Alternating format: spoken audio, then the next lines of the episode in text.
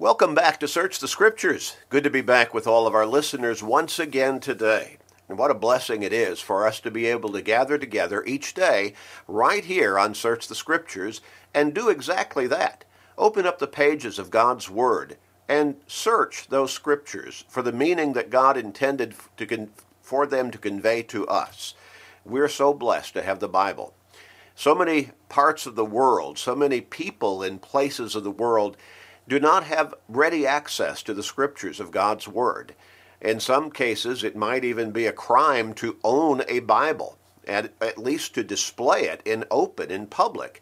And here in this country, we are so blessed to be able to have not only the opportunity and the freedom to own Bibles, but to have as many as we want, and to be able to teach God's Word openly in public, to be able to come together as God's church and worship Him openly and teach His Word carefully and exactly and authoritatively. We have that blessing in this country. And yet, so many people living right here where we are so blessed to have such openness, such ready access to the Scriptures, almost never, if ever, read the Bible. Well, something of an ironic situation, isn't it? you know, we might wonder why would anybody who has such access to the greatest book ever written, to the book with the greatest wisdom, to the book that communicates to us the mind of God, why, if they have that kind of access, would they not read it regularly, consistently, and energetically? Indeed, I suspect that if you were to ask a lot of people in a lot of other places in the world who do not have such ready access to the Bible, how they would enjoy, how they would look at being able to do what we're able to do. Oh, they would be thrilled at the thought. And yet here we have that freedom. And so many of us don't ever read the Bible, or at least if we do, very, very seldom. Well, here on Search the Scriptures, we try to get across the meaning of God's Word. We try to help you understand what it really says in detail and in depth. And we try to teach His Word accurately and effectively. We want to help you get to heaven. And the best way that we can do that is not to blow a lot of smoke at you or to try to work you up into an emotional high without any real substance behind it. But the best way we can do that is to simply and methodically teach you God's Word. Faith comes by hearing the Word of God, Romans 10 and verse 17. And so, as you learn the Scriptures better and more thoroughly and more accurately, then your faith in God should be developing and growing stronger and stronger. And ultimately, that should lead you to the point where you want to come to God for forgiveness and salvation and eternal life and that is through Jesus Christ, his Son and your Lord and Savior. Jesus said when he was here on this earth, I am the way, the truth, and the life, and no one comes to the Father except through me. We want to help you come to the Father through Jesus Christ. We want to help you understand how you can repent of your sins, turn away from that old sinful lifestyle, and seek God's forgiveness as you confess your faith in Christ openly and surrender to Him in baptism, at which point the blood that He shed on the cross so long ago will cleanse you of the guilt of your sins even today. And as you come up out of that watery grave that we call baptism, you will be a new creation. As the Apostle Paul puts it in 2 Corinthians 5 and verse 17, you will be reborn spiritually, as Jesus put it in John chapter 3, verses 3 through 5. You'll have a new lease on life from a spiritual perspective. You'll have a new pathway down which to walk, and that is to heaven, the way to heaven. And you'll have that new hope, and that is eternal life with God and Christ and the Holy Spirit in heaven itself. And that's forever. No greater blessing could be offered to mankind than this blessing that God sent his Son to bring to all of us. But so many have yet to take advantage of it and embrace it. we pray that we can help you and as many others as these airwaves can reach with this program. We can help you get to heaven. We can help you realize the full blessing of the gospel of Jesus Christ. Today we're going to finish up our study that we've entitled Christ Centered Christianity. We've been looking at this over the last several programs, and we've talked about how misplaced and misdirected loyalty is a big stumbling block to many people's spiritual lives. A lot of people, they simply, while they feel like they're doing the right thing spiritually, yet in what they're doing, their loyalty, their focus is placed in the wrong direction. Some people are converted to Christ, they think, primarily not through Jesus, but through a preacher. Their loyalty is primarily focused upon a preacher. Now, he might be someone they have just really admired. He might be someone they've come to respect and like. He might be someone who is very charismatic and exciting in his presentations of his lessons, but that's not where their loyalty, that's not where their focus spiritually should be placed, primarily. Some people are converted primarily to other Christians. Now, it might be family members. How many people have said, I was born a whatever denomination they are a part of, and I'll stay a whatever that denomination is. And why? Well, they were born because that's where their family were or was. That's where maybe their forefathers before their mother, mom and dad were in their religious walk. Well, that's not really the reason to be there. Being converted primarily to other Christians is not proper. That focus is out of place. Now, some people, they are a part of a particular church because they have friends who are there. In some cases, it might be they have work associates or business contacts who are part of that particular church. Well, again, that's not the proper focus. Now, those may be good pluses, but that's not where the real focus spiritually should be. And some people are converted primarily to a denomination of one kind or another. And again, because that's all they've ever known. Well, again, that's the improper focus. Not proper. We need to be converted. We need to be baptized into Christ.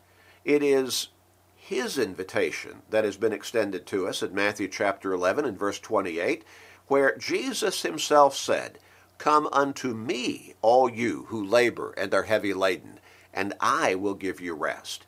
And Paul tells us in Romans chapter 6 and verse 3 and Galatians 3 and verse 27 that we're baptized into Christ, not into mama and daddy, not into some preacher. In fact, Paul rebuked the Corinthian congregation in 1 Corinthians chapter 1 verses 10 through 13 for being all caught up in preacher following.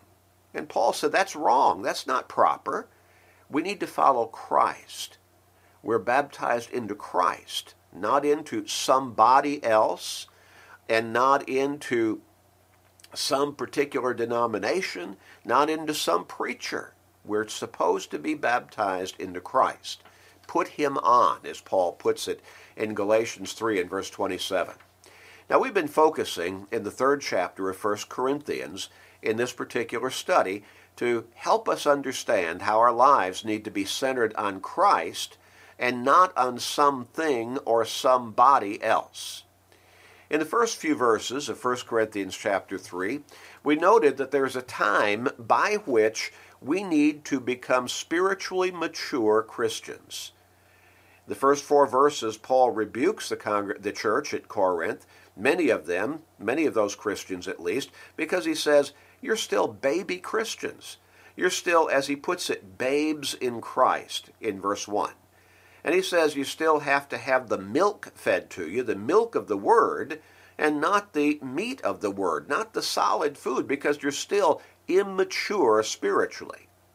Now we noted that in 1 Peter chapter 2, in the first few first two verses, Peter says that that's a proper focus for us, desiring the milk of the word when we first become Christians.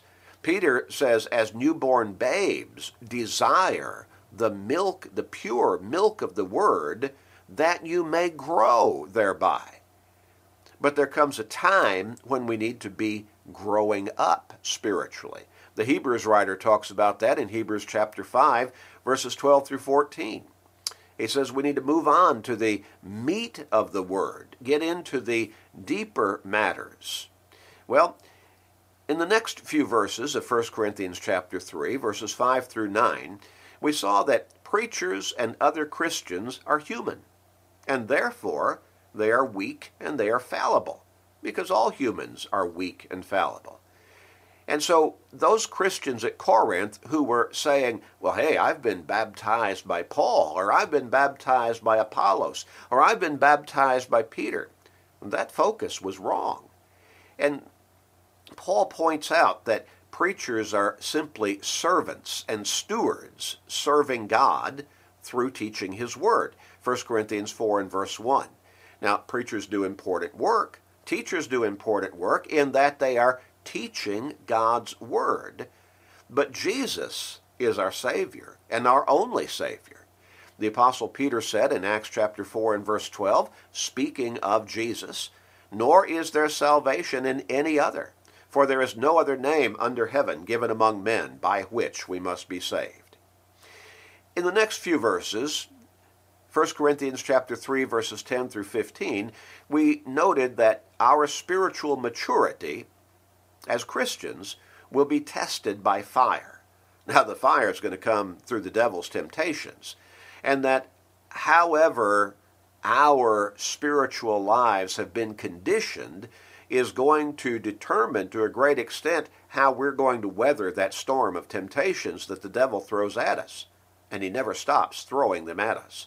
So we need to, again, be mature, spiritually strong Christians so that we can stand the test that the devil's going to throw against us. Now let's look in this last section, beginning with verse 11 again, 1 Corinthians chapter 3 verse 11. And here Paul says, "For no other foundation can anyone lay than that which is laid, which is Christ Jesus." Now let's drop down to verses 15 and 16. If anyone's work is burned, he will suffer loss but he himself will be saved, yet so as through fire. Do you not know that you are the temple of God, and that the Spirit of God dwells in you? Well, our spirituality, our Christianity, must be Christ centered. Christ centered. We can't have our focus primarily upon a preacher or upon other Christians because, again, they're human. And while they may be Christians, they're still fallible and they're weak and they make mistakes and they sin. But Jesus is perfect and he lived a perfect life on this earth and never sinned, though he were he was confronted with all the kinds of temptations basically that we are confronted with. He never gave in to those temptations. He never sinned. He is our example. In Colossians chapter 3, beginning with verse 1, the Apostle Paul wrote, If you then were raised with Christ, now that's where our primary focus ought to be Christ centered Christianity. Seek those things which are above, where Christ is, sitting at the right hand of God. Set your mind on things above, not on things on the earth. For you died, and your life is hidden with Christ in God. When Christ, who is our life, appears, then you also will appear with him in glory. Now look at the emphasis in those four verses. Christ, centered on Christ. Set our mind on things above. We died. Our life is hidden with Christ in God. That is, we died to that old life of sin.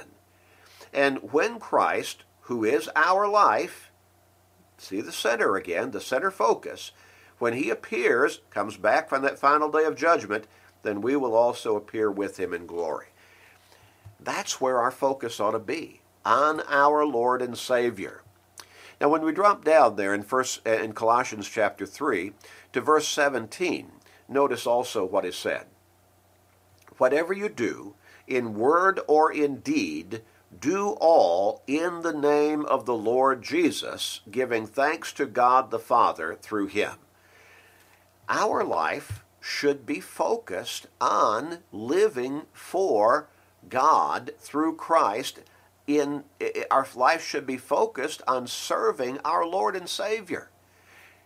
He is the head of the church. We are his body as the church. And we were bought with a price. That price was the blood of Christ. In 1 Corinthians chapter 6, and beginning with verse 19, notice what we read. Or do you not know that your body is the temple of the Holy Spirit which is in you, whom you have from God, and you are not your own? For you were bought at a price. Therefore glorify God in your body and in your spirit, which are God's. Now, what was that price again? That price was the blood, the life of the Son of God, Jesus himself, our Lord and Savior. The Hebrews writer said in Hebrews chapter 10 and verse 10, By that will we have been sanctified through the offering of the body of Jesus Christ once for all. His body. He died on that cross for us on our behalf. As Christians, we wear his name. At least we should. We are members of his church, his body, and he is our head. In Colossians 1 and verse 18, Paul said, He, speaking of Christ, is the head of the body, the church, who is the beginning, the firstborn from the dead, that in all things he may have the preeminence. Now we're talking about Christ centered Christianity. That idea of preeminence is one of giving him the first place of honor in our lives. Again, the church is his body. We just read that in verse 18 of Colossians chapter 1. We could read it again in Ephesians chapter 1, verses 22 and 23. We could read it again in, in Colossians chapter 1 and verse 24. I now rejoice in my sufferings for you, and fill up in my flesh what is lacking in the afflictions of Christ, for the sake of his body, which is the church. So if we belong to Christ truly, then we belong to his body, the church. There are some people out there who think that they don't really need the church. All they need is Christ. Well, that's not true because in Acts chapter 2 and verse 47 we read that the Lord added to the church day by day those who were being saved. So, do you need the church? Only if you want to be saved. Only if you want to be in heaven for eternity. Yeah, you need the church. God sent his Son to this earth to establish the church. In Matthew chapter 16 and verse 18, Jesus said, Upon this rock I will build my church, and the gates of Hades or the powers of death shall not prevail against it or keep it from happening or coming to be. Now, does that sound like the church is incidental?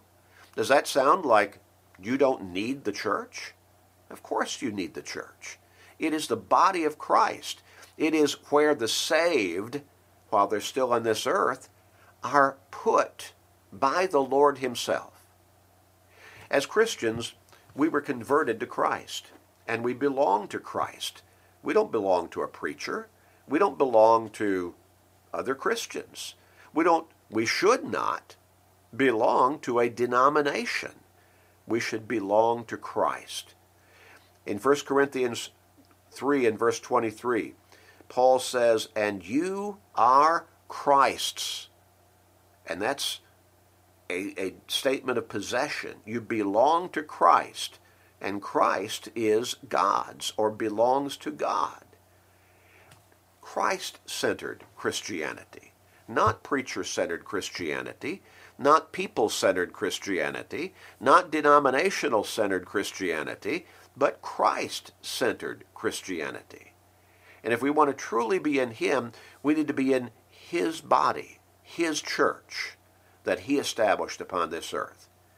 Now, if your primary loyalty is to a preacher, or if your primary loyalty is to other Christians or other people, or if your primary loyalty is to a denomination, which the scriptures never teach, denominationalism, then your loyalty is misplaced and misdirected.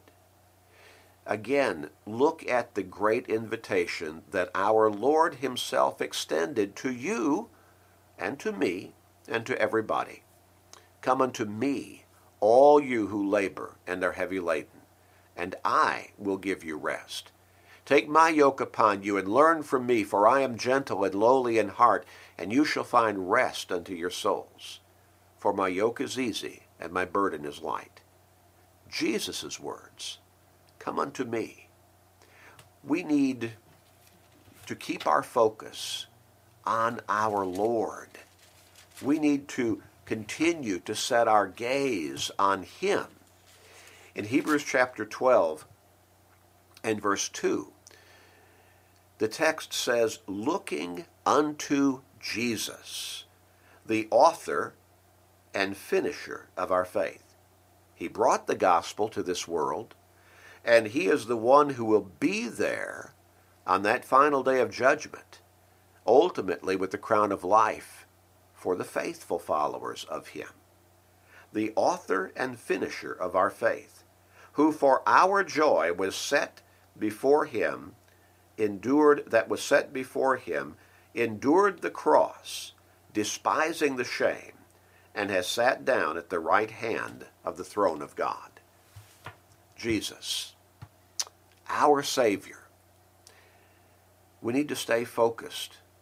We need to be consistent. We need to be faithful, dedicated followers of Jesus Christ. That's what I need to be. And that's what you need to be. And that's what every human being on this earth needs to be. Christ-centered Christianity. He and He alone is your Savior. There is no other. We hope, we pray that you will come to Him. We'd love to help you along that line. Now, we're going to tell you in just a moment how you can contact us and we will send you a free Bible study that will teach you what God's Word says as to how to come to Him through Christ for forgiveness, for eternal life. Again, the study is free. We'll take care of the postage. You can also request a copy of today's program on CD for free. And again, we'll take care of the postage.